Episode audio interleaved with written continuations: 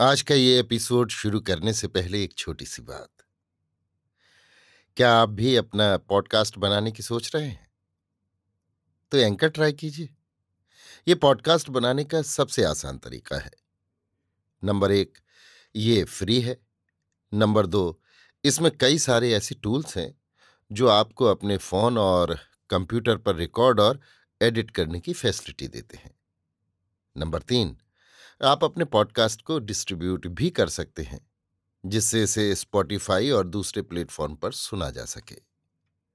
तो डाउनलोड कीजिए free anchor app या विज़िट कीजिए एंकर डॉट एफ़ पर अपना पॉडकास्ट स्टार्ट करने के लिए।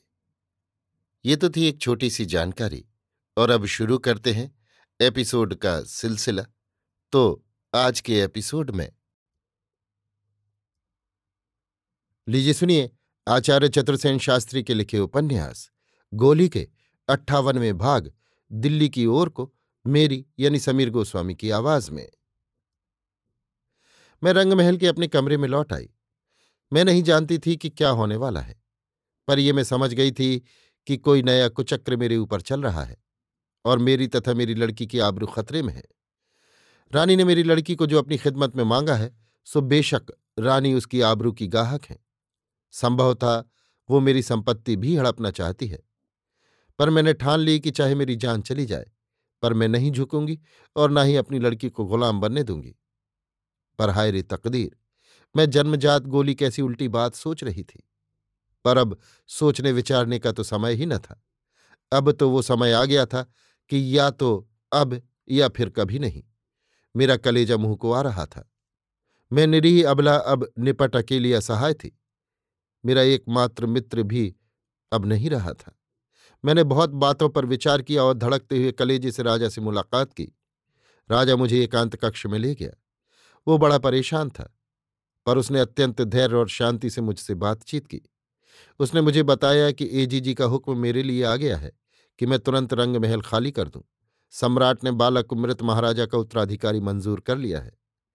शायद मुझे कुछ गुजारा मिलेगा, पर अभी उसका कुछ ठिकाना नहीं है। मुझे आपकी चिंता है। अभी किसुन मेरे पास आया था? उसने मुझे बताया कि आपको रानी ने बुलाया है। क्या महारानी से आपकी मुलाकात हुई? मैंने संक्षेप में सब बात बताई और रोते रोते कहा, मेरी जान भले ही चली जाए, पर मेरी लड़की की इज़्ज़त पर आज न आने पाए। राजा ने कहा यह समय दिल को मज़बूत रखने का है। अब आपका रंग महल में या रियासत में एक मिनट भी ठहरना निरापद नहीं है। रंग महल में आपके बैरी नरपशु गंगाराम गोले का दल चल रहा है। उस पाजी को मैं जानता हूँ। वो धूर्त भी है और क्रूर भी। कल न जाने क्या हो। आप अभी इसी समय तुरंत यहाँ से दिल्ली चली जाएँ। सामान कुछ नहीं ले जा सकेंगी। मेरी मोटर आपको चौराहे पर खड़ी मिलेगी। उसे आप मेरी तुच्छ स्नेह भेंट समझिए। आप यहाँ अभी इसी शाम के झुटपुटी में पैदल ही निकल जाएँ और चौराहे पर जाकर गाड़ी में बैठ जाएँ। बच्चों को लेकर के सुन आपको गाड़ी में मिलेगा। मेरा ड्राइवर, मेरा विश्वास भाजन बूढ़ा राजपूत है। उस पर भरोसा कर सकती हैं। आप सीधी दिल्ली की राह पकड़िए। ये थोड़ा सा राह खर्च है, सो साथ रखिए। उसने एक पर्स मेरे कांपते हाथों में थमा दिया और ठंडी सांस लेकर कहा, जाइए। उसने मुझे हाथ जोड़कर नमस्कार किया। मैं पीपल के पत्ते की भांति काँप रही थी। बहुत चेष्टा करने पर भी मेरे मुँह से एक शब्द भी नहीं फूटा और मैं धड़कते हृदय और कांपते पैरों से चल खड़ी हुई। मोटर यथा स्थान खड़ी थी। उसमें सब बच्चे भी थे। पर मेरा पति न था। मेरी बड़ी लड़की मेरे बच्चे को छाती से लगाए बैठी थी। उसके नेत्रों में भय व्याप रहा था। ये पहला ही अवसर था जब मैंने अपनी लड़की को इस तरह चिंतित और उदास देखा। शायद उसके पिता ने उसे कुछ बातें बता दी थीं। छोटी लड़कियाँ भी घबराई हुई थी। यद्यपि सारी बातें वे नहीं समझती थीं। मुझे देखकर उन्हें ढांढस मिला। उन्होंने बताया कि मेरा पति मेरी ही तलाश में उधर गया है। मैं बौखलाई सी इधर उधर देखने लगी। कुछ करते धरते नहीं बन पड़ रहा था। ड्राइवर का कहना था कि यहाँ खड़ा रहना निरापद नहीं है। कहीं ऐसा ना हो कि रंग महल में मेरी ढूंढ मच रही हो। पर मैं वहाँ अपने पति को छोड़कर कैसे जा सकती थी? मैंने पति की तलाश में जाने का इरादा किया तो ड्राइवर ने बाधा देकर कहा, आप मौत के मुँह में जा रही हैं। वो तुरंत चल देने के पक्ष में था और मेरे पति के लिए रुकना नहीं चाहता था। अभी मैं इस असमंजस में ही थी कि मैंने देखा, पाँच सात सिपाही मेरे पति को उसी की पगड़ी से बाँध उसे पीटते हुए ही आ रहे हैं। देखकर मेरे मुँह से चीख निकलते निकलते रह गई। ड्राइवर ने मुझे खींचकर गाड़ी में ढकेल दिया और चिक डाल दी। वे लोग उसे मारते, पीटते और धक्के देते ले गए। मैंने सुना, वे कह रहे थे, बता कहाँ है तेरी लड़की और वो गोली? बता और जल्दी बता। वे उसे मार रहे थे, धकेल रहे थे और मेरा धीर वीर पति अपना मुँह जैसे सिए हुए था। वो न हाय करता था, न आह। न मारने का विरोध करता था, न घसीटने का। वो चुपचाप सब कुछ सह रहा था। मैंने एक बार गाड़ी से उतरकर उसके पीछे जाने की चेष्टा की, पर ड्राइवर ने डांट कर कहा, बेवकूफ़ी मत करो, एक के पीछे सबकी मौत मत बुलाओ। उसने एक झटके के साथ गाड़ी स्टार्ट कर दी। मैं औंधे मुँह गाड़ी में गिर पड़ी और गाड़ी तीर की भांति सड़क राह चौराहे पार करती हुई दिल्ली की राह पर उड़ चली। मैं नहीं जानती थी कि मैं विक्षिप्त अवस्था में थी या बेहोश। पर जब मैं होश में आई, तब बहुत देर तक नहीं समझ सकी कि कहाँ और किस अवस्था में हूँ। बहुत देर बाद समझ में आया कि मैं मोटर में हूँ और दिल्ली की राह पर भागी जा रही हूँ। मैंने खिड़की से बाहर देखा, चौथे या पंचमी की क्षीण ज्योत्सना रूखे सूखे पहाड़ों टीलों पर पड़ रही थी और उनके बीच टेढ़ी मेढ़ी सड़क पर हमारी गाड़ी दौड़ी जा रही थी। मेरी लड़की ने पानी के गिलास मेरे मुँह से लगा दिया और मेरा सिर वो अपने घुटनों में दबाकर बैठ गई। अब मेरी ज्ञान भावना जाग गई थी और मेरे मानस नेत्रों के सम्मुख मेरे पति की उस पाग से बंधी हुई काया थी, जो निर्दयी सिपाहियों से पीटी जा रही थी, निर्वाक मौन धुनी जा रही थी। हाय, मैं इस त्याग और तप के देवता को उन अधम पशुओं के बीच छोड़कर भागी चली जा रही थी, अपनी अधम देह लेकर।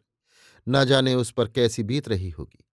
जिस पुरुष के प्रेम और सेवा से इस अधम शरीर का रोम रोम बंधा पड़ा है जिसके अपरिचित धैर्य और सहिष्णुता ने उसे जीवित रखा है और जिसने तिल तिल अपनी आहुति देकर मुझे अपने मूक मौन, प्यार से संपन्न किया। उसे मैं कैसे आज अपनी आँखों विपन्न अवस्था में देखकर भी यहाँ से भाग आई, अपने प्राणों को लेकर? इन प्राणों का अब क्या होगा भला? किसकी भलाई में इनका सदुपयोग होगा? मेरा मन मचल पड़ा। मैं आहत पशु की भांति चीख उठी, रोको रोको पीछे लौटो। मैं उनके बिना नहीं जाऊँगी, मैं मर मिटूँगी, जान दे दूँगी, वापस चलो, लौट चलो। पर बूढ़ा राजपूत दृढ़तापूर्वक स्टेरिंग का चक्का पकड़े बैठा था। हवा में उसकी सफ़ेद दाढ़ी फहरा रही थी। उसकी बड़ी सफ़ेद पाग शरदाभ्र की भांति, उस क्षीण चांदनी की मंद ज्योत्सना में अपूर्व शोभा धारण कर रही थी। उसने पीछे मुँह फेर कर संकेत से ही मेरी पुत्री से कहा, सावधान रहना, पकड़े रहना इन्हें, चोट न मार ले और एक बार मैं फिर मूर्छित हो गई, या कहिए, सो गई। बहुत देर तक मैं सोती रही और जब मैं जागी तब पौ फट रही थी। पूर्व में आकाश पर सफेदी फैल रही थी। चारों तरफ़ समतल मैदानों में हरे भरे खेत लहलहा रहे थे। बूढ़ा कर्मठ राजपूत उसी भांति अपनी जगह पर डटा बैठा था। गाड़ी उड़ी चली जा रही थी। उसकी सफ़ेद दाढ़ी उसी भांति हवा में फहरा रही थी। मैं फटी फटी आँखों से अपने जीवन में उस अद्भुत नवीन दिवस के आगमन को देख रही थी। विरोध भावना मेरी जैसे सो गई थी। चैतन्य का देवता जैसे मर गया था। मैं निश्चल निष्प्राण सी बैठी अपने भाग्य के ये खेल देख रही थी। अंततः हम दिल्ली आ पहुँचे। अभी पहर भर दिन चढ़ा था। नगर के एक भाग में पहुंचकर ड्राइवर ने एक छायादार स्थान पर गाड़ी रोक दी। उसने कुएँ से पानी खींचा। बच्चों को जगाकर उनका हाथ मुँह धुलाया। नित्य कर्म से बच्चे निवृत्त हुए। फिर उसने अपनी झोली में से कुछ सूखी मेवा निकालकर बच्चों को दी। इसके बाद उसने मेरे निकट आकर कहा, माँ जी, आप घबराइए नहीं। इन बच्चों की रक्षा का ध्यान आपको सबसे पहले करना चाहिए। बड़ी बात समझिए कि आप इन्हें लेकर निकल आए अब सब ठीक हो जाएगा। मैंने कहा, ठाकरा, मैं कैसे धीरज धरूं? उन्हें मैंने किस हालत में देखा था? मैं कितनी निर्दयी हूँ कि उन्हें उस हालत में छोड़ आई। तुम ही कहो ये कहाँ तक ठीक हुआ? उसने कहा, ठीक हुआ, आपकी लड़की की आबरू बच गई। उसने भेद भरी दृष्टि से मेरी ओर देखा, फिर धीरे से कहा, किशन सिंह को मैं ले आऊँगा। आप अभी इन बालकों को ठिया ठिकाने लगाइए। अन्नदाता ने मुझे हुक्म दिया है कि आपकी सेवा में मैं यहीं रहूँ, सो मेरे रहते कोई चिंता न करें। उसकी बातों से मुझे ढांढस हुआ। अभी सलाह होने लगी कि कहाँ चलना चाहिए। भला इसी में थी कि हमें यथासंभव गुप्तवास ही करना चाहिए। और अपने दिल्ली में आने तथा रहने का किसी को पता भी न लगने देना चाहिए। दिल्ली में मेरे वकील का घर था। वही मेरी संपत्ति की देखभाल करता था तथा मेरा कानूनी सलाहकार था। हमने सब आगा पीछा सोचकर उसी के पास चलने की ठानी। ईश्वर का किस मुँह से धन्यवाद करूँ कि उसने इस विपत्ति में केसरी सिंह जैसा सच्चा हितैषी सहायक मुझे दे दिया? वो केवल ड्राइवर ही न था नए राजा का दूर का संबंधी, अच्छे खानदान का राजपूत था। राजा को बचपन में उसी ने खिलाया था। राजा ने मेरे ऊपर और भी जितने छोटे बड़े एहसान किए थे, उन सबसे बड़ा एहसान ये था कि उसने इस सच्चे बुज़ुर्ग राजपूत को मुझे दे दिया था। उसी ने इस विपत्ति काल में भंवर से मेरी नैया निकाली, मेरी इज़्ज़त और मेरे जीवन की रक्षा की। मेरा वकील भी एक सज्जन पुरुष था। उसी की सहायता से एक मोहल्ले में एक छोटा सा घर मिल गया और हम उसमें जाकर ठहर गए। अभी आप सुन रहे थे आचार्य चतुर्सेन शास्त्री के लिखे उपन्यास, गोली के अट्ठावनवें भाग, दिल्ली की ओर को मेरी यानी समीर गोस्वामी की आवाज़ में।